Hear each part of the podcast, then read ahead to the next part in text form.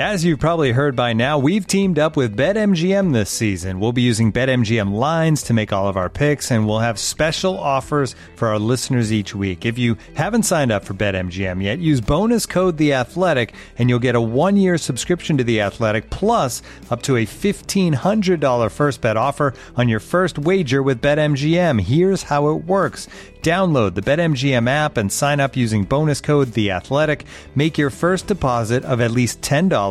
Place your first bet on any game and claim your voucher for a one year subscription to The Athletic.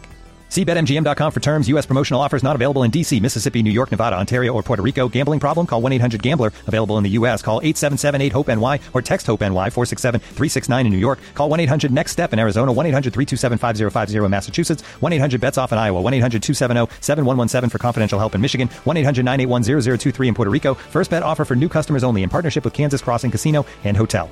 Don't forget, if you haven't signed up for BetMGM yet, use bonus code The Athletic, and you'll get a one-year subscription to The Athletic, plus up to a fifteen hundred dollar first bet offer on your first wager.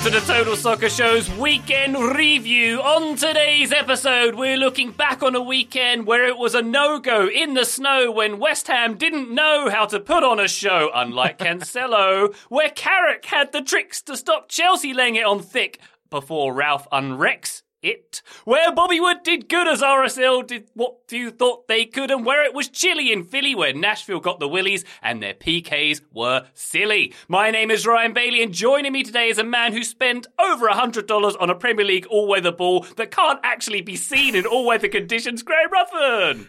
Hello, Ryan. I mean, that ball wasn't designed for functionality, was it? So it's it, it's not really all that surprising. Maybe they, they need to come up with one that doesn't have so many uh, pop art graphics on it and one that actually shows up in the snow. Just, just for clarity's sake, Graham, how much did you spend on that ball, and how much do, are you regretting having seen it in action, and how it may go down in history? Uh, I, I will just say I spent too much on that ball, uh, but it, it works very effectively in my office on the on the beige carpet that we have in my office. I can see it on that. Well, I'm glad it can be seen in your office, Graham. Maybe not during actual inclement weather, which is the intention for that ball, as we saw on the Premier League uh, games over the weekend. By the way, Graham, uh, you told us before the show we're having quite a heated discussion about the Beatles. You've watched most of Get Back. Where do you find these hours in your weekend when you're not watching soccer to watch eight hours of Beatles documentary? Please tell me. Uh, late at night, a double screening with MLS, I guess, is is is how I how I fit it in. But yeah, I I, uh, I I was doubtful that I would watch all eight hours, but I definitely will now. There's it's it's fascinating. Like that's how I spent my weekend watching hours and hours of the Beatles talking gibberish to each other, which is basically what we do on this on this podcast. Except none of us are coming up with uh, timeless pop anthems in between the Speak gibberish. For yourself. Yeah, I was going to say, give it time, Graham. Give it time. Uh, well, uh, you may be uh, regretting your Premier League all-weather ball, Graham, but you're certainly not regretting your time spent watching the Beatles. Also, joining us here on this podcast is a man who isn't used to snow, but is the polar opposite of Nashville in a penalty shootout. He's always on the mark. Joe Lowry. Did I pull that one off? Maybe. I'm not sure. I think you did, Ryan. Mostly just because it was nice, and I'm going to take the compliment. Um, so going back real quick to, to how you introed Graham, Graham, with that soccer ball, I found myself waiting at halftime for them to bring out the snowball. Like, like where is the orange ball? I legitimately did not know until right now that that was the all weather ball. Uh, I have major questions to direct to whoever is in charge of that whole thing. Now, now I'm picturing Joe like an announcement: "Release the snowball!" as it comes onto the field, and oh, and, and in a procession. That sounds wonderful. I, ho- I wish they would do that in future. But yeah, maybe back to the drawing board with that ball, as we will probably discuss later on. But rounding out our crew today is a man who's just like Sean Dyche, except he doesn't walk around in the snow in a shirt and he doesn't eat worms. Taylor Rockwell. At least one of those statements is true. It's the worms one. I love me some cold weather. Cold weather is my favorite. Uh, I was jealous of all of the snow on display this weekend. Hopeful that we get a little bit of that here in Virginia. Maybe not quite as much as you all got. Certainly not as much as Burnley got. uh, especially if there are fans traveling, which there were. Mm. I think mm. from Texas to Burnley for a game for the first game ever, and yeah, then it was that. postponed, and I felt so bad. That's right. Yeah, a couple from Dallas uh, travelled to Burnley uh, to watch the game, uh, which was postponed an hour before kickoff. Uh, Burnley found a way to be more interesting than playing by having their match called off uh, just before kickoff. Um, and we saw Sean Dyche out in the snow in his in his shirt instead. But Harry Kane, Taylor, I don't know if you saw on Twitter, has offered to put them up in his house uh, the next time they come over. Um, which is an interesting proposition. But I would have said to that couple, you know, fair play for travelling for all that time to go to watch a Premier League game, but Go to London. Don't go to Burnley, guys. Come on. hey, the heart wants what it wants. Loyalty and fandom are what they are.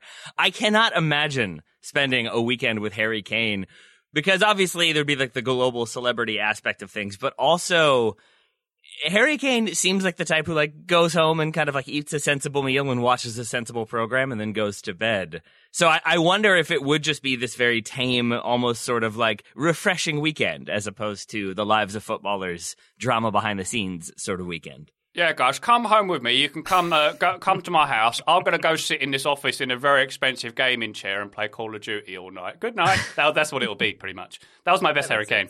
That's all I got. It's got to be deeper. He's got the deepness that makes it equally impossible to understand quite what he's saying at any given moment. And and his brother will just be there as well. that's true.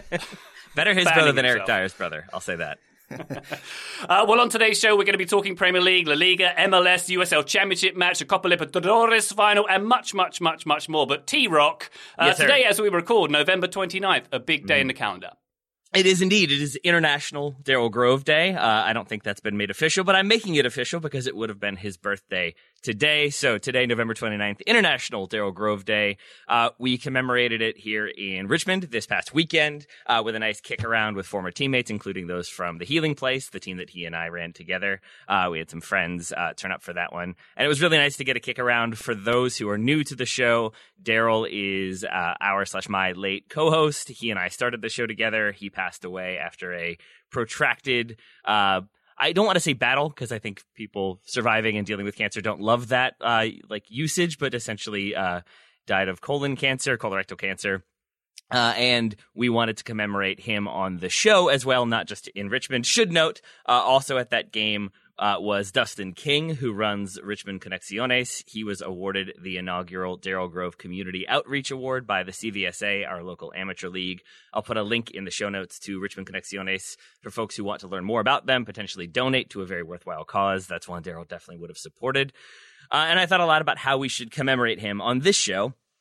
And we had some suggestions from people who wanted to kind of share their stories about what Daryl meant to them or about what Daryl meant to them as a host. And I think we can kind of combine those over maybe the next year and do that for year two. But being totally honest, I, I didn't really want to spend my weekend like sort of like mourning the loss of Daryl and thinking about what could have been and, and the sort of the times we had in that way, I wanted to remember more the moments that made the show what it is, which to me is a dedication to covering soccer in an informed and helpful, open way, which I think we're going to do as this episode goes on and as we tend to do, but also silliness and joy uh, because things don't have to be so serious. So in honor of Daryl, I'm going to do something he definitely did not like, which is spring a game on U3 without any notice. Uh, and we're going to play a round of the Wikipedia game right now. I'd like to bring it back uh, more often.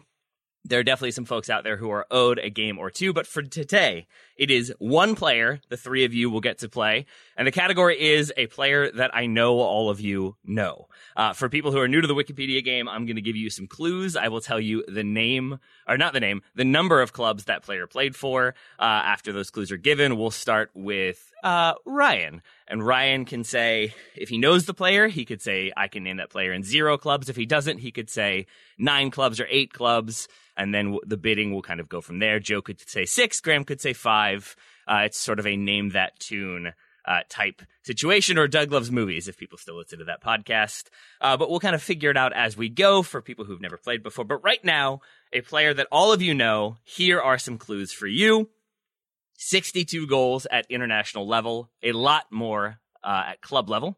So lots of goals in his career, which is 11 clubs, one of them three times. That means that if you named that club three times, you could go negative three from the jump. He's won the league in Spain, Italy, the Netherlands, and France, and he's also won silverware in England, as well as two additional titles in Italy that no longer count. He is the only player to play in the Champions League with seven different clubs and the only player to score for six different clubs in the Champions League. 11 clubs, one of them three times, 62 goals at international level, a lot more at club level, won the league in Spain, Italy, the Netherlands, and France, silverware in England, played in the Champions League a whole bunch of times. Ryan, let's start with you. 11 clubs. How many do you need to know to name this player? oh my gosh. Well, I can figure out at least one of them from your clues, right. Taylor. Um, three. So Ryan needs three clubs, and that would be his first club, his second club, and his third club. We go chronologically. We'll go to Joe. Joe, how many? Oh, no, we'll go to Graham. We'll go to Graham. Graham, Ryan needs three clubs. How many do you need to name this player? Uh, um, might as well go big or go home. One uh-huh. club. All right. So, uh, Joe, Graham thinks he can get it with one club. Can you get it with no clubs? Can you just straight up name that player? Um, I would like to say that I can, but I'm pretty sure that I can't. Uh, what's the passing rule in this game, Taylor? So Do I win by default? Challenge, you if... have to challenge Graham to name that club or name that player with that one club, and if he can, uh, then he wins the point. If he cannot, Joe, then you would get the point. Okay, and there's no situation where I bid like six and automatically win if Ryan and Graham both get it wrong. No, Dang. No, because okay. you would have to go negative at this point. You'd have to name the player and and some of his clubs, or just name the player. Graham, I challenge you with one. Okay. You've done this to me, Graham. You've done this. Graham, I feel like you could probably get it without the club, but I'm pretty sure you can definitely get it with the club because that player's first club is Malmo. Okay. Oh, there we go. Ah. Yep, that was what I was hoping it would be, and that would be the the indicator that it is my favorite player of all time, uh, Mr. Ibrahimovic. Uh, I did not know Billy Gilmour played for Malmo to start his career. if we're going with your favorite player of all time, but that is correct. Graham Ruthven with the win, the first Wikipedia game win of 2021, maybe even of 2020. But in honor of International Daryl Grove uh, Day, Graham Ruthven, congratulations on your victory Woo! in an impromptu Wikipedia game that no one knew was coming, and I'm pretty sure everybody tolerated at best. uh, congratulations, Graham. That was a very enjoyable game. I'm annoyed I didn't get it now because, of course, he played for Milan three times, and it was the Juventus clue that I got straight away. Yep. Um, that's very, very good. Let's play that more often. Why don't right. we do that, Taylor? I'd like that like very it. much. Uh, and I love that it is International Daryl Grove Day, and we are celebrating Daryl today, as we do every day indeed. And as Taylor says, yeah, we'll put the links in the show notes uh, to the um, uh, to the organisations uh, that he was mentioning there. Thank you very much. Woo! All right, why don't we mm-hmm. get to some Premier League, gentlemen? Liverpool beat their feeder team Southampton 4 0 with Diogo Jota setting the tone after just two minutes in that one. We had two of the greatest Premier League midfielders ever meeting as managers at Selhurst Park, where Steven Gerrard continued his, continued his 100% win record with Aston Villa with a 2 1 win over Patrick Vieira's Crystal Palace. Newcastle still rock bottom, no wins after losing their 11th straight game at the Emirates. Every single person who likes soccer saw that one coming, that result against Arsenal. Claudio Ranieri received a warm welcome back at Leicester, but his Watford side suffered a 4 2 loss to the Foxes in the snow couldn't see the ball. The game happened anyway. Uh, why don't we, gentlemen, go to the city of Manchester Stadium? It's not called that anymore. The Etihad. Man City against West Ham. 2 1 to Man City this one. Uh, once again in the snow, at least for the first half. City one point behind Chelsea in the lead in the Premier League. They caught up a little bit with this result. West Ham remaining in fourth, equal on points with Arsenal. The fourth place trophy is back. Hurrah! Uh, Gundogan and Fernandinho, uh, Taylor, getting the goals in this one. A late consolation from Lanzini. He does love getting them. Denying Ederson's 100th clean sheet in this one. Um, yeah. Did you see the game at all or the ball in it, Taylor? Mostly the second half, uh, when the ground crew came out and, and made short work or semi short work that uh, of that pitch. It really was and satisfying. Oh my goodness! I almost didn't want the second half yeah. to start because it was so satisfying. Uh, less impressive. I'm glad everyone agrees. Uh, since everyone has already kind of chimed in about it, I just want to be clear. The all-weather ball, which Ryan introduced by saying that it was, no, I believe Graham defended as saying it was not designed for functionality. That is the one that's designed for inclement weather, correct? Correct. Gotcha. Yes. Okay, cool. Just wanted to make sure that that was as poor of a decision as I thought it was. Uh, I think West Ham did not make a poor decision in their approach to this game. I think being a bit more defensive against a Manchester City team that can be pretty comprehensively good. It makes a lot of sense. And Though I think they had their moments and they did sort of try to go at uh, Man City on occasion. The stats do not lie. 32% possession for West Ham. I think XG of 0.21. Joe, I'm stealing your brand here. Uh, I think outshot about 20 to 5 or 19 to 5, something like that. Key chances, big chances, all of those favoring Man City. So in a way, I think the scoreline at 2-0 was probably more reflective of the game, of the way the game went, though West Ham were able to get that goal, uh, late on for the 2 to 1. And I think David Moyes afterwards talked about how Maybe there was an expectation that the snow would give West Ham an advantage, allow them to sort of make it uncomfortable, make it difficult for City to find a way through. And he argued that if anything, it went the opposite way, that it made yeah. West Ham more cautious and they set off and they were a bit more apprehensive about making mistakes and it allowed City to have a bit more license to play. Uh, Graham, your thoughts on this game? Uh, maybe the midfield battle. We had a, um, a, Declan Rice getting a lot of plaudits for West Ham yep. in this one. Maybe, uh, well, almost certainly their best player on the field, but he was coming up against a decent um, opponent, wasn't he? He was indeed, and, and I thought that was a, a key battle for this for this match in the centre of the pitch between Declan Rice, who arguably it's not ridiculous to say has been the maybe the best player in the Premier League this season. That he's been so good this season, and I didn't think he would ever be as good as he is now. He he is exceeding my expectations by quite uh, quite a bit, I have to say. But he came up against Rodri in this match, and uh, Sam Lee, who writes for the Athletic, he wrote a piece on on Rodri uh, Rodri after this game, and I thought it was it was I thought it was a good pick out given what I saw from this match. And as Sam wrote, Rodri has had he's had better games this season but he's become a very consistent performer for City this season, and that has made a big difference to their midfield. Previously, last season and the season before, there were there were questions about Rodri whether he had the physicality to play in that role for Manchester City the, in the in the kind of base of midfield. Some said, and with a lot of justification, that he slowed down their their possession play, and I just think he now seems to have a much better grasp of uh, when to cover and when to press and when to stand off. And I think he has a much better positional awareness and better relationships with those midfielders alongside him, whether it's Gundogan or, or Fernandinho or De Bruyne. And um, I think he's got a, a, greater positional awareness now that allows him to cover the width of, of the pitch. In Sam Lee's piece, there's a there's a touch map, a touch graph um, from this match, and you can see kind of across the pitch, he, he does cover from left to right um, pretty comprehensively.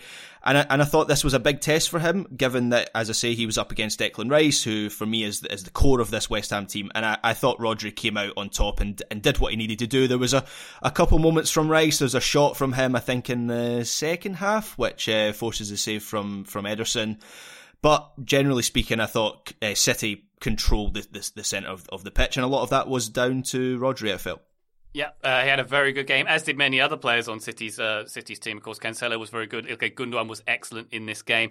Um, Joe, your thoughts on this one? It seems like West Ham are still very tricky opponents. We've got to give them credit for, for this match, uh, but maybe lacked a bit of intensity that we've seen previously. Um, uh, Declan Rice, as I say, was a standout player for me. And when we look at Man City, Joe, this was a this was a depleted team. No no KDB, no Foden, no Grealish here. On the bench, we had James McAtee and Cole Palmer, both 19 years old. I won't be playing the Wikipedia game trying to guess who they were, um, but academy midfielders on the bench as well. But it still shows how much quality they have that they can you know miss big players and still get results like this. It's incredible. This team is uh, they are exactly what we expect them to be under Pep Guardiola at this point, right? They're second in the table, one point behind Chelsea. I don't think that will last long, right? They're they're just above Liverpool, who's on, on 28 points, City on 29, Chelsea on 30. I think it's going to end up being a race between City and Liverpool as the season progresses. And we kind of saw why, at least for City in this game.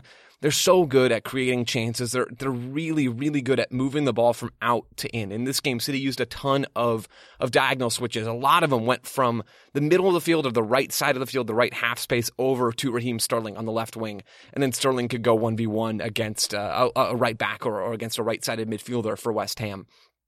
But on the on the first goal in this game, we saw a switch from the opposite side of the field. West Ham defending pretty narrow in this 4-4-2, 4-4-1-1 mid block. And they they drop back and they would cede space in front of their block and Michail Antonio would sort of run back and forth a little bit between the center backs. And they'd allow City to advance the ball, but they were really prioritizing blocking off the the middle. One thing that I thought Declan Rice did really well and Thomas Soucek as well for the first 20 minutes or so of this game is they were communicating so much with their back line and with their outside midfielders and with the front two, saying step here, move here, trying to block off access into City's midfielders. And, and they did that effectively for a while. Then they started getting overrun. But that first goal from Ilkay Gundogan comes in the 33rd minute, and it's it's Laporte wide to Sterling on that left side, and then Cancelo hits this classic Cancelo right-footed switch over to Riyad Mahrez on the right. And at this point, Riyad Mahrez has a little bit of space to run into, and he, he pulls out this Schross, uh, this shot cross. Not really exactly sure what it was, but it gets the ball into the, the mixer, and Gundogan finishes. And, and City are just so good at moving the ball from out to in. They're one of the dang- the most dangerous teams in the world with the ball out wide because they're a threat to move it from out to in. So, so West Ham still a very quality team, top four, top five in a lot of really important metrics in the Premier League this season. They just couldn't keep up with City, which is not uncommon at all. Joe, did you just invent a word, Schross? Shot. You guys, I feel like that's something that that other folks use. Maybe no one else actually uses that, like like the word for a shot and a cross together. Schross. There's others, I'm sure. like like you can mix those words in lots of ways. But yeah, yeah, I, Schross. am going to start using it as a time saver, if anything. Joe. Thank you very much for that one. Uh, Taylor, um, looking at the uh, WhoScored.com ratings, Ilkay Gundogan came out on top here with his goal and assist, playing a pretty important role in this game. He's just very, very good, as is this entire Man City team. I'm not breaking any new ground when we talk about that, but with Gundogan, he's one of those players who you know is going to be in there. You maybe will forget at times that he is going to be a starter for this team, but I certainly forget how critical he is to the way they want to certainly build and defend, but definitely attack and how aggressive he is with with his runs into the box. I don't know how much we're going to talk about Chelsea versus Man United later on. We don't have to at all if we don't want to. But a lot of the criticism I've seen after that game was about Timo Werner sort of holding his runs and staying a little bit deeper trying to be that late arriving run or trying to shoot from 12 to 18 yards out, and how much Chelsea needs somebody crashing the box and making people uncomfortable. And that's Gundogan in this game. Every time City are within like maybe 30 yards of the opposition goal, if he is central and on the ball, if he's playing a, a, a ball wide, he is then making an interior run. He's making an aggressive run towards the near post. He's trying to make that back line drop off a little bit more. If he's trying to find space or trying to open up space for other teammates. And oftentimes he ends up finding space for himself and getting a goal or creating something, not necessarily from nothing, but I think the way he sort of ghosts in, it makes me wonder if he's just not a one of those like top of the radar, top alert uh, sort of goal scorers for Man City, and so people slack off a little bit, and he seems to be the one that they definitely should not. Because I think he was a critical goal scorer for them last season, and seems like he will be again this year. And even if he's not, it seems like uh, Man City are capable of having lots of other people people pop up when they need to because they're just consistently very good. We talked about this a little bit before we started recording. Uh, Graham, I think you were making the point that like it's tough to find an angle on Manchester City Yeah. because it's just like yeah, they're just good. They just don't really lose yeah. many games. I, I, I looked it up. I believe I'm correct in saying that since Pep took charge, they finished third. They've been champions. Then they were champions again. Then they finished second. Then they were champions again. So you don't even have that Liverpool esque. Oh, they had a downturn season. They had injuries. Now they found their way back. It's just like nope. The machine continues to operate pretty effective, effectively and efficiently, and they're right at the top of the table and will be challenging for the title at the end of the season. Uh, it seems to be about like what we can say about Man City most of the time. Yeah, I, I've got to be honest. I, I find City a little bit boring, but because they're mm-hmm. boringly good, Yeah. as as kind of you say, Taylor. Like I, I struggle my, in my job. I have to come up with with angles for for articles and blogs, and I struggle to come up with with City angles because players come in and out of that team, but they they still have the same structure. They still play in the same game and, and it's- play in the same way. And I think this game kind of th- this was an illustration of how freakishly consistent City have become in the Premier League under Guardiola. I know a lot is made of how Guardiola is a bit of a Champions League curse, but he's the the complete opposite when it comes to domestic football, as you say, Taylor. Like going through all the seasons, they're just so consistent. And this game, you know, it wasn't a great City performance. We've seen them play much better, even in the last few weeks they were up against a team with genuine top four hopes. They were faced with blizzard conditions and a hmm. ball that didn't show up in it, and yet they still kind of like just strolled it. I know there's that. I know there's that stoppage time goal from Lanzini, but that felt like- very much like a consolation goal. They they were in just control of this match, and and yeah, they're boringly good in my opinion.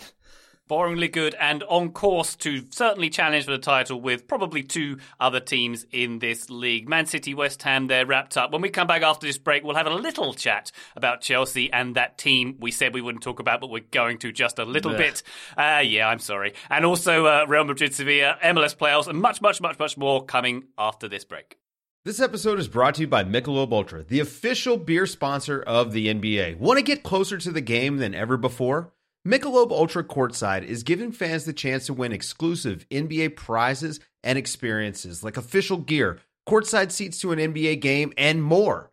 Head over to michelobultra.com slash courtside to learn more.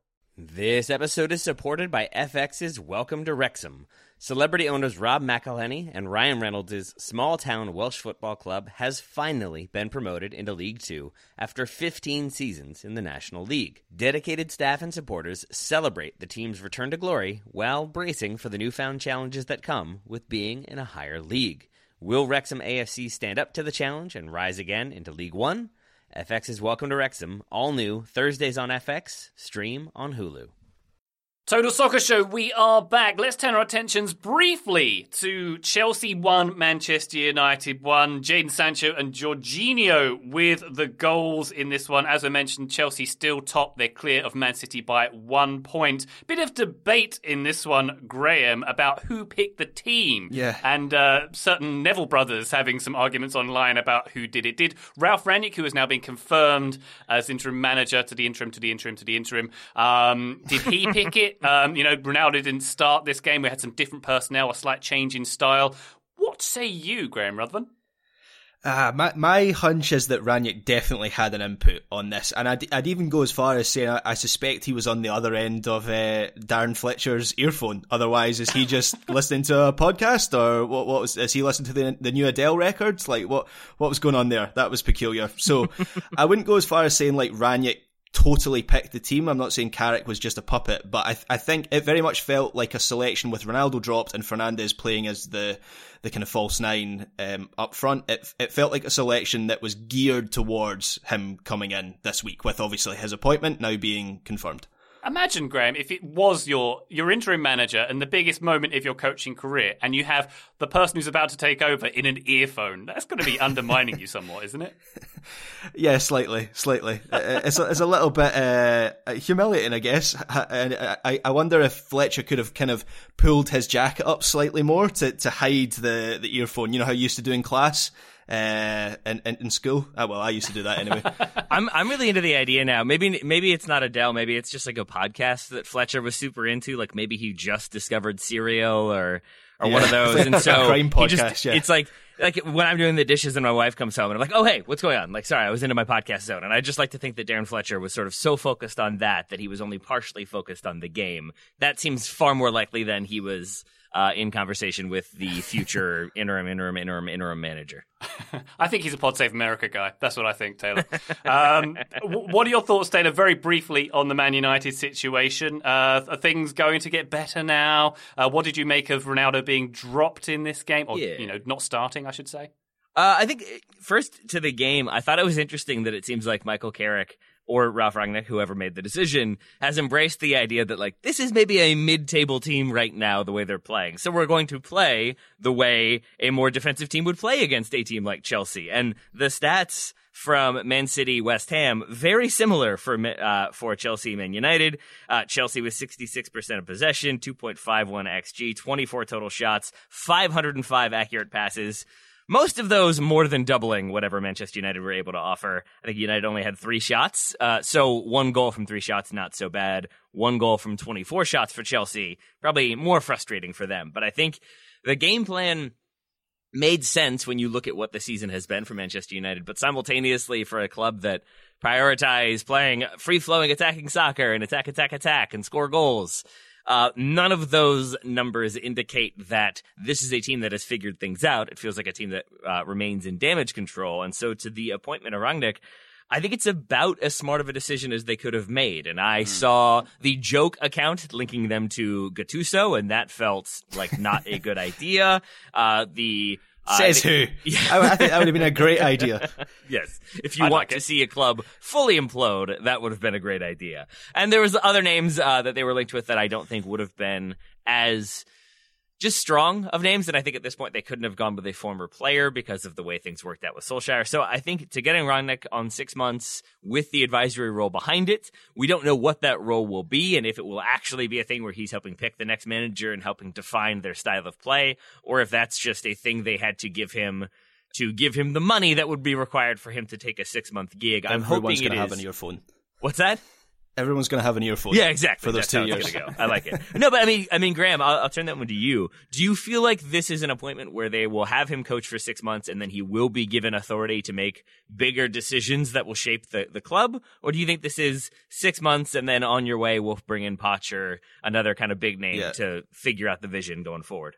Well, I think Pochettino's the big unknown because it, seems like, and I'm just going on what's been reported, and the mm. Athletic's been great with a lot with, with what they've reported, but it does seem like Manchester United have given Rangnick a lot of control, which isn't too surprising because I don't think he takes this job without that those assurances. It seems like John Murtough, who I've previously mentioned on this podcast, he he seems to have a clue. He seems to at least have something about him. He know, he's spent a lot of time traveling around Europe speaking to football people. He was the guy who wanted badly to bring in Varane and did the deal very quickly. He's the guy who seems to have pushed for Rangnick. He's the guy who's quoted on the on the press release about Rangnick, not Ed Woodward.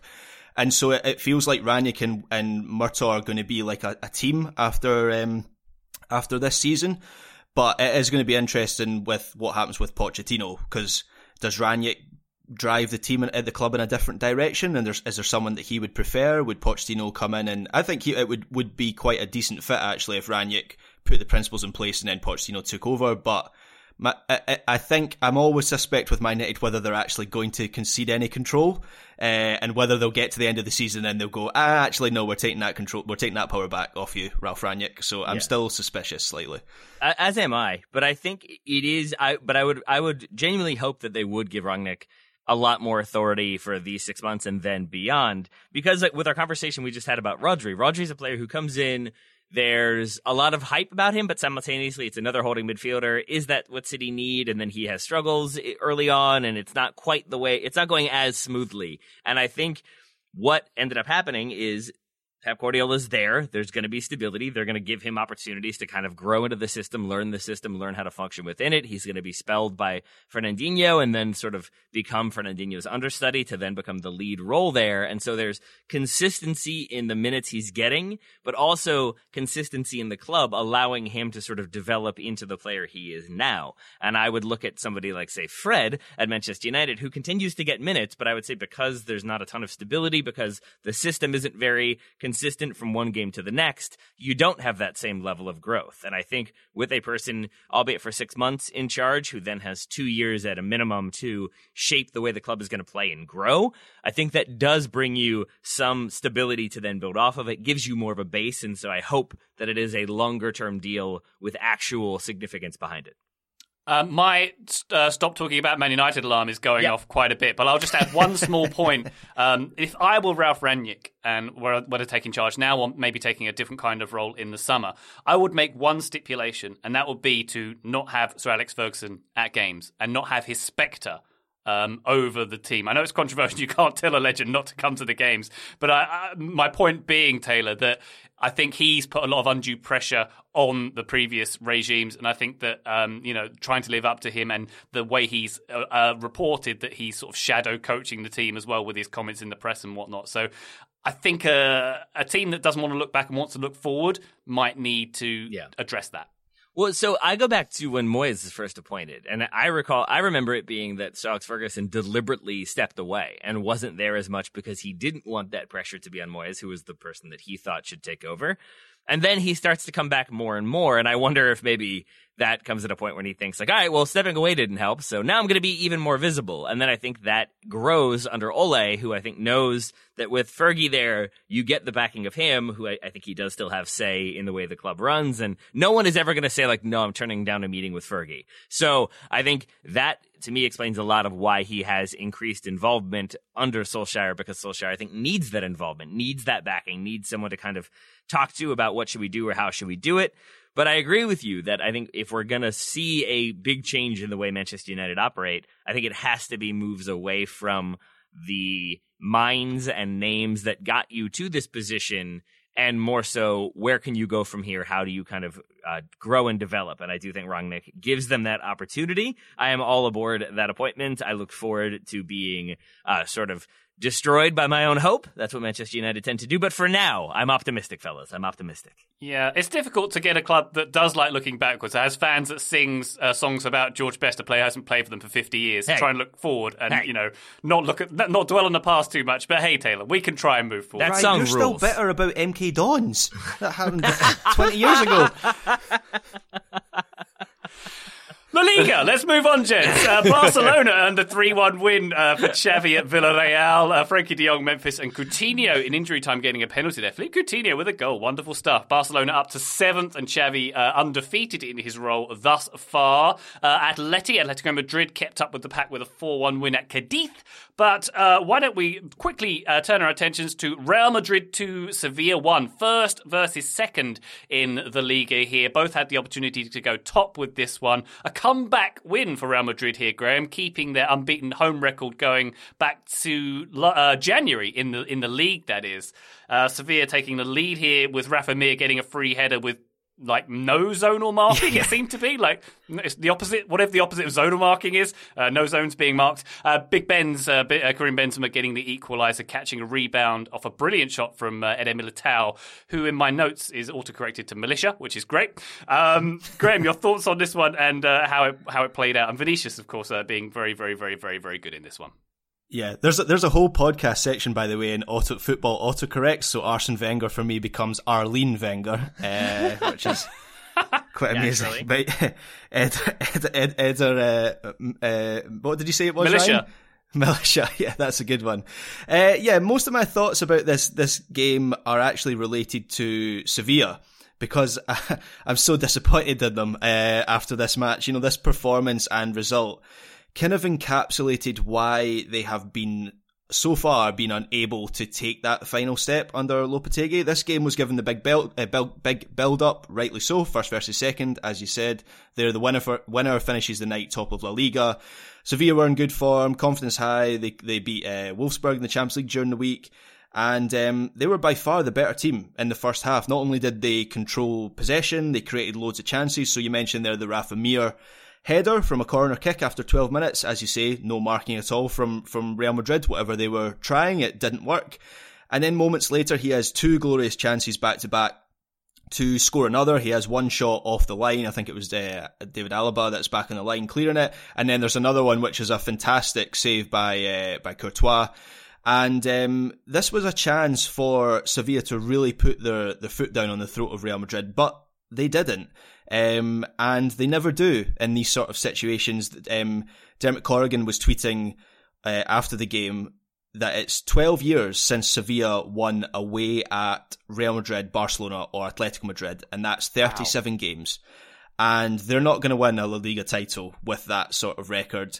And everything, the way that they conceded so much in the second half of this match was really disappointing. The the the match pivoted on the changes that Lopetegui made in the second half. Most notably, I thought his decision to take off Rakitic and put on Thomas Delaney um, was was really the point that things changed for Sevilla. Rakitic, as we know, he's he's a player who likes to make late runs into the box. He carries a goal threat. He supports the attack, and he'd been doing that really well in this match. Real Madrid struggled to get a grip of him, and Tony Kroos and and Modric and Casemiro weren't really controlling the game in the, in the way that they normally do. Delaney, however, is not that kind of player at all. And as soon as he came on, Sevilla got deeper, and Kroos and Modric started to control things again. And uh, the final 20 minutes of this match demonstrated why it's so dangerous for a team to try and play for a draw because Sevilla just invited far too much pressure on top of themselves. Whereas if I feel like if they just played their their normal game, they would have stood a better chance of actually getting a result from this match. So yeah, uh, disappointing from my perspective because I want to see more teams challenging. You know, Barcelona don't seem to be there this season. It seems to be between the two Madrid clubs. So I would like to see a Sevilla or Real Sociedad actually mount a title challenge, but this match kind of just proved to me that I, I, don't think when push comes to shove, Sevilla might be there or thereabouts in the mix, but I, I just struggle to envisage them finishing top this season. Taylor, do you remember Eden Hazard, that soccer player? No, Um, I know his remember him? brothers. I know his brothers pretty well. Yeah. Oh, yeah. He's related to Thorgan. Um, uh, it seems like Vinicius Junior might have ended his career somewhat. I would say he ended his Real Madrid career for sure, and uh, I think did that uh, prior to this game. But this game certainly not helping Eden Hazard get back into the team. Vinny Jr. with the uh, the the late winner. I guess, yeah, late winner. Um, and I, I, think was excellent throughout. I think showed that sort of the confidence and the swagger that we know Real Madrid are going to have in pretty much every game. And Karim Benzema always has that. Asensio doesn't always have that, but in this game I thought looked pretty lively as well and has the shot go just wide, like cutting inside off of a great one-time ball from Casemiro. And I think that front line looking pretty, pretty good. And I agree with Graham then that for Sevilla to sort of sit off and try to frustrate and be more defensive. I think you can do that if you're actually frustrating and making lives more difficult. But for Madrid, it seemed like they just sort of invited this juggernaut to like wake up and have some coffee and and get just kind of get the day started and then slowly get into the game and then eventually I feel like that opens doors for Madrid to eventually find a way through, which they do. And so you have to sort of really stymie them, really frustrate to then be able to get them to overcommit and hit on the break. And it felt like it just allowed Madrid some time to get their footing and build into the game and grow into the game. And eventually they get the win. Uh, Joe, uh, one of my favourite things in soccer happened in this a league game in which the keeper comes up at the end to try and get yeah. a point. Um, Bono hasn't been that forward since he put an album on all our iTunes, which I realise is a reference was probably before you were born. But um, hey ho, Joe, what did you make of this one? Ryan, I was just counting down the minutes until you made a Bono pun. So that's that's good work. Last yeah. time I think happened when we were talking about Toronto FC way back in CONCACAF Champions League. It's been too long. We need to get more of those moving. Um, Ryan, I'm not going to lie. I don't remember what you asked me because I was too caught up in the Bono pun. I'm just going to say, what, what did you think of the game? All I all I gave you, Joe, was the Bono pun. Okay, excellent. Just want to make sure I didn't miss anything. We are we are good to go. Graham, I agree with you on some of your frustrations regarding Sevilla and their inability to to capitalize on the chances they created. And for me, it's honestly more to do with the lack of chances that they created, which is something Taylor, I think you spoke a little bit about. But generally speaking, man, I was impressed by the Sevilla team. There is another reality in which the goalkeeper error doesn't happen and, and he actually parries that shot wide of the frame and Benzema doesn't score that first goal, which was by far Real Madrid's best chance in this game, by far. And it was just handed to them on a silver platter. And then there's a reality where Vinicius Jr. doesn't cut inside and score that absolute worldy of a, of a reverse Arjen Robben from that left side, right? So this is this was there for Sevilla, and I, I guess I, I find myself more encouraged by that than discouraged when you look at the pieces they have and how well they're playing with the ball under Lopetegui. They move the ball not so well to create chances right now, or at least not in this game. They're they're top five ish in La Liga in xG per ninety. But man, with the way they use the ball to prevent the opposition from even getting a chance to do anything.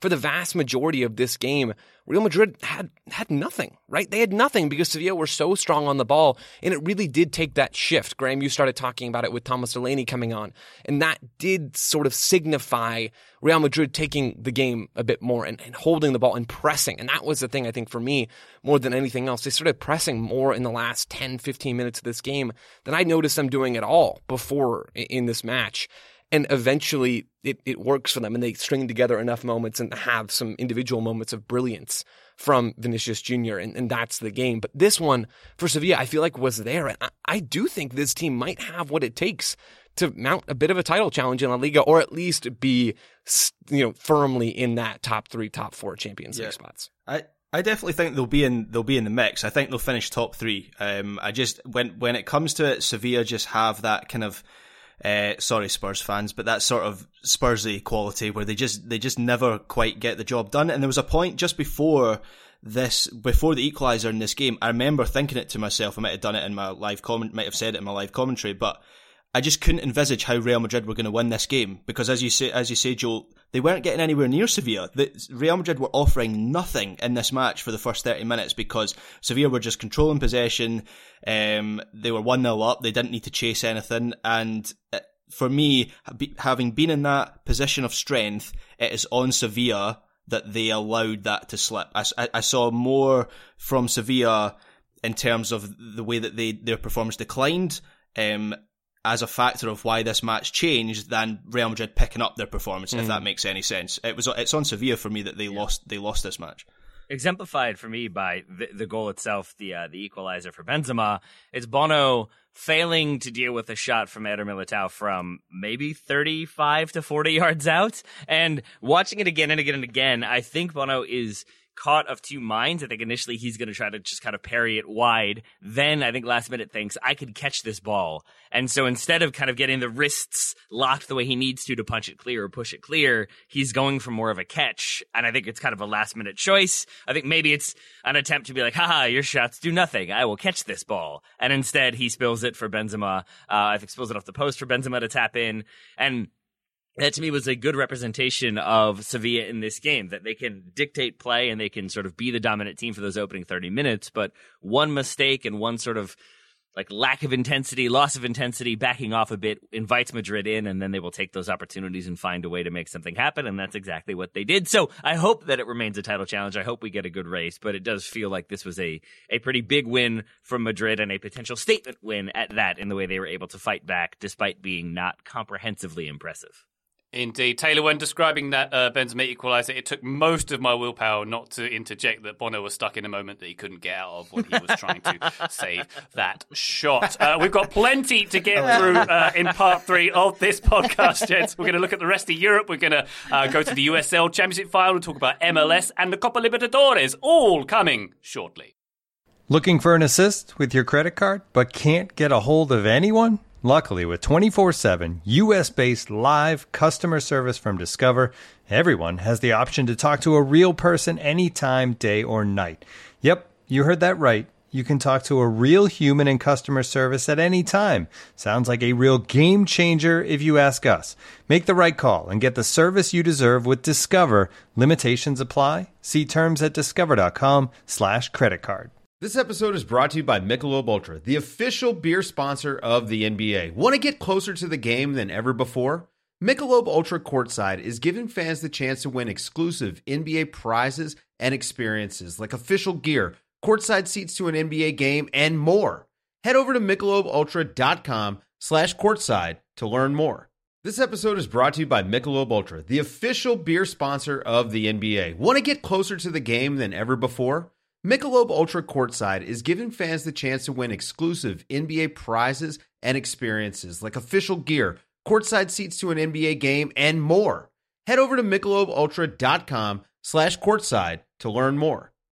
Total Soccer Show, we are back. In League R this weekend, Leo Messi set up all three goals as PSG beat 10 man Saint Etienne 3 1. They were 1 0 down in that one. Sergio Ramos made his debut. He finally played for them. Hurrah. Uh, Neymar sustaining a possible ankle injury. Less hurrah there. He was taken off on a stretcher. Uh, Taylor, how long? He's out for a few weeks, if my memory serves.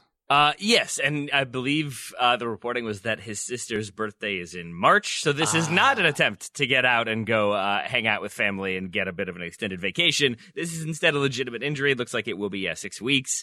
Um, and I think uh, Neymar, no stranger to pretty aggressive uh, industrial agricultural, I think is what uh, you Brits like to call those types of challenges. but it will keep him out and maybe is a potential opportunity for Pochettino to change things up, experiment a bit more when he has a player. One fewer sort of must play at all times players in that lineup it allows him to have a bit that. more freedom to move people around to not have, say, three attackers who won't be doing any defending, but instead have two attackers who won't be doing Mm. any defending instead of that. Yeah, and there is always a carnival or a Neymar sister's birthday around the course, corner, as you say. of course, so, um, of course. who knows what's going on there? Serie A, Juventus looked rubbish against Chelsea in midweek. They were rubbish again at the weekend. They lost 1 0 to Atalanta with a result that leaves them in eighth place. Uh, that's almost as disappointing, Graham, as Weston McKennie trying to tell Giorgio Chiellini that he should put ranch on his pizza. Yeah, that, that happened. Uh, that we all saw that from the uh, All or Nothing Juventus documentary. Less said about that, the better. Lazio, meanwhile, had their butts handed to them at Napoli with a 4 0 loss that keeps Neapolitans at the top of Serie A. At that game, they unveiled a lovely statue of Maradona in the Stadio. Maradona, um, and they had a Maradona on their shirts. Graham, did you see that? They're marking his death, uh, which uh, a somewhat morbid thing to do, but uh, they had some nice shirts, Graham. I, I did see the shirts, yeah, and um, they're certainly notable. I'm not sure if, that's a particularly great design, but I think Napoli as well are having about a, hundred different shirts this season. They had a Halloween shirt, they've had a Maradona shirt. I, I'm not totally sure what's going on there. They've been talking to Venezia, haven't they? Uh, Milan slipped to uh, their second successive defeat uh, to Sassuolo. They were that was at the San Siro. They lost three one to Sassuolo in that one. Yikes for Milan there. Uh, in the Bundesliga, Erling Haaland marked his comeback from injury with a second half volley as Borussia Dortmund came back from a goal down to beat Wolfsburg three one. They stay within a point of the Bundesliga leaders Bayern Munich. Erling Haaland becoming the youngest and quickest player to hit 50 Bundesliga goals with that one. Uh, nice bounce back for Dortmund after being knocked out of the Champions League uh, last week, while uh, all of you were all too busy thinking about eating turkey or the preparations for the turkey. Borussia Dortmund not having a good time last week. But Bayern Munich, they uh, stayed top. They booked a 1 0 home win uh, over Arminia Bielefeld. Uh, a slightly odd story, gents, from the Portuguese top flight from uh, Belenenses versus Benfica. This one in the Portuguese top flight, as I say, was abandoned in the second half. There was a COVID outbreak uh, among Belenenses' squad. 13 players were out, all reportedly out with the new Omicron variant, which is slightly terrifying. Uh, Belenenses started the game with nine players, including two goalkeepers. One of their goalkeepers played in midfield for this one. Somehow the Portuguese authorities still let this game go uh, ahead. Uh, Benfica was 7 0 up at half time, Graham, and they they uh, started off with an own goal quite early on. Uh, has come out in the second half with only seven players. Uh, they Once the kickoff happened, one of their players, uh, I think it was the second goalkeeper, dropped to the ground conveniently with injury, match abandoned because they were down to six. A bit of a mess, Graham. Yeah, I'm I'm just amazed they didn't think of the whole injury ploy before the, the second half. Yeah. I mean, when, once you concede the first goal after what was it, a, a, a matter of seconds, uh, that's maybe when you, you pull that trick. But a, a, a goalkeeper midfield, I just hope that uh, no one tells Pep Guardiola because that is what he's oh, been trending towards for years. It's the next evolution. You're quite right. Um, over uh, uh, in the North American continent, meanwhile, Joseph Lowery, did you catch the USL Championship final? Tampa Bay Rowdies won. Orange County SC three. What? First ever USL title for Orange County. They're the end of the Rowdies' dominance uh, of this particular competition. Joe, what did you make of it? What a win for Orange County. Three goals in the first half. Ronaldo Damus coming up with a brace in this game. He gets the first two goals for Orange County. This was an upset. Tampa Bay Rowdies had the most points in the regular season in the USL Championship, and Orange County finished second in their division behind Phoenix Rising. USL uh, Championship had a division like structure for their regular season this year to help out with travel in, in this particular time period. Orange County won their last two playoff games in penalties, so they were a bit fortunate to make it this far. They, they're here on the back of some great goal, goalkeeping and some, some quality attacking as well. Good defensive group uh, uh in Orange County, too. But man, Tampa Bay came out in this one, controlling possession in their back three. Really good team under Neil Collins. They've been a threat in, in the USL Championship for quite a while now. They have really quality players. They have a defined way of playing. They like to use the ball. They have quality out wide and in the center. And they're actually doing quite well to start this one. They, they earn a penalty in the 18th minute. And then Sebastian Guenzatti, who is a, a really strong goal scorer, steps up, takes it. Orange County save it and if that penalty goes in, this game looks a little bit different, but it doesn't go in. Orange County possess a little bit after that. They still attack in transition, and then the goals start coming in. Damus gets his first one after just a mistake in the back from Tampa Bay. Then the second goal comes in the 38th minute from Damus. Good movement by him in the box by the Haitian international to put Orange County up by two. At that point, it's not looking so good for the Tampa Bay Rowdies. And then uh, Mikko Kuningas scores a third goal in an absolute beauty of a free kick in the 45th minute, right before halftime. Tampa Bay and Neil Collins down 3 0 at the half, and, and the game was pretty much over at that point. They do pull one back in the second half, but man, Tampa Bay, by a lot of the numbers and, and by some of the possession sequences they were putting together, looked to have a pretty strong claim to win this game. But playoff soccer is notoriously unpredictable, and uh, Orange County had those individual moments and the individual quality to get this thing done. Congrats to them.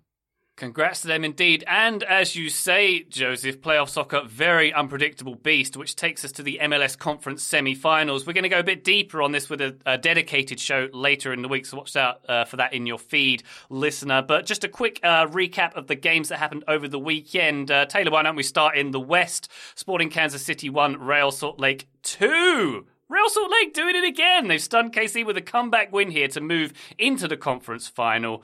Um, what did you make of this one, Taylor Rockwell and RSL's yeah. against the odds run to the final here? Lest we forget, they scraped it in on decision day and they made it to this game without a shot in their previous one.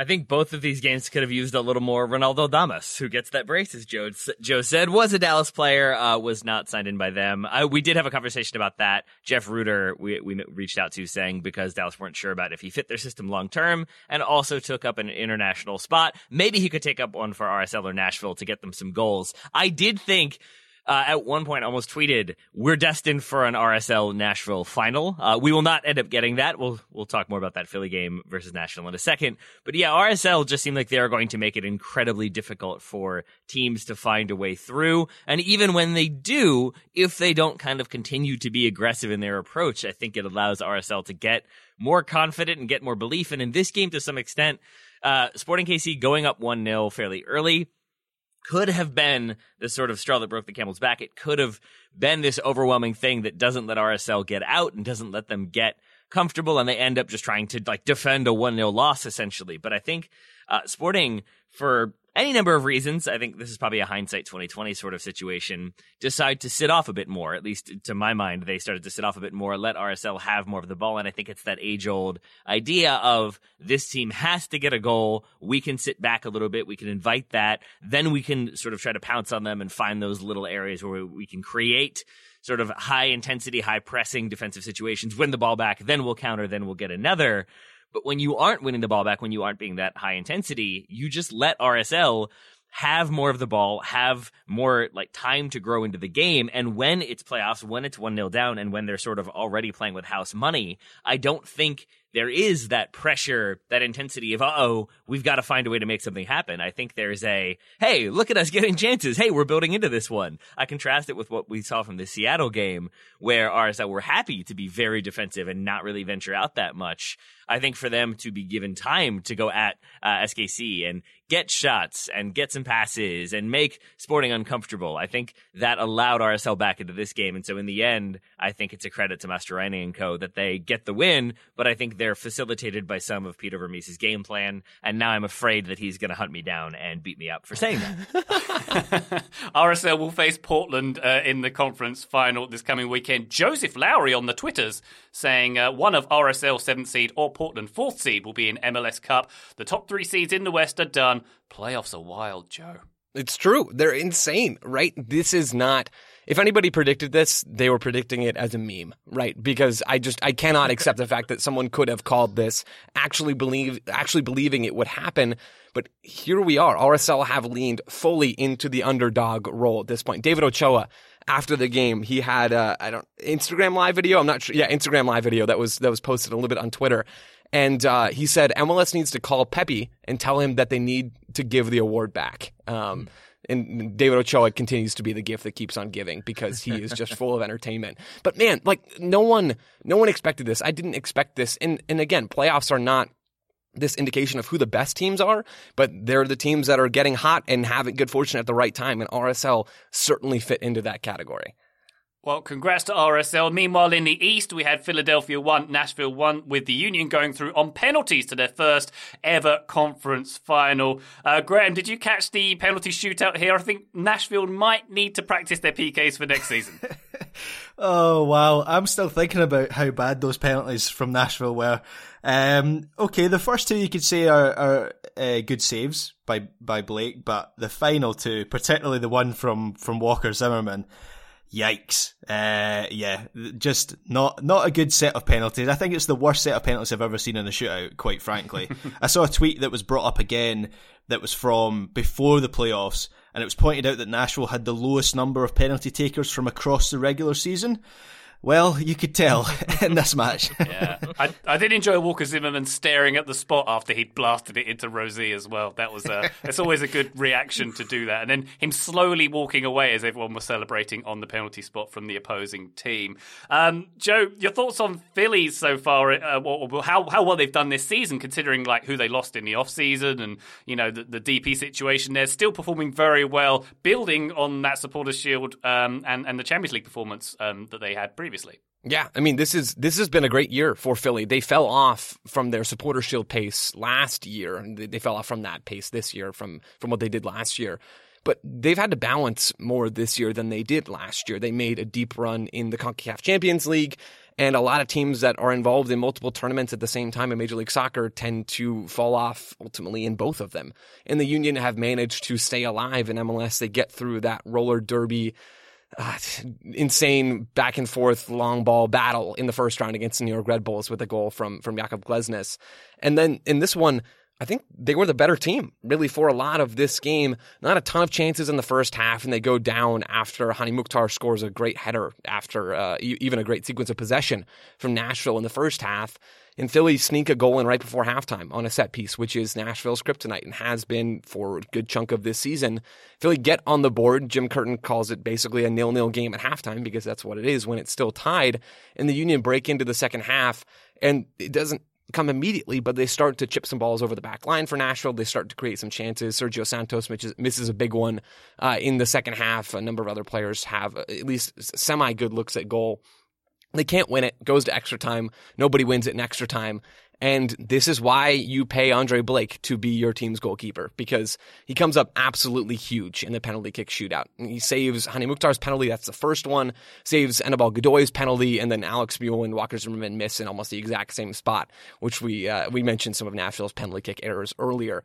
But uh, who knows if the Union win this game without Andre Blake's contributions in, in regulation and certainly his contributions in this penalty kick shootout. He was absolutely massive.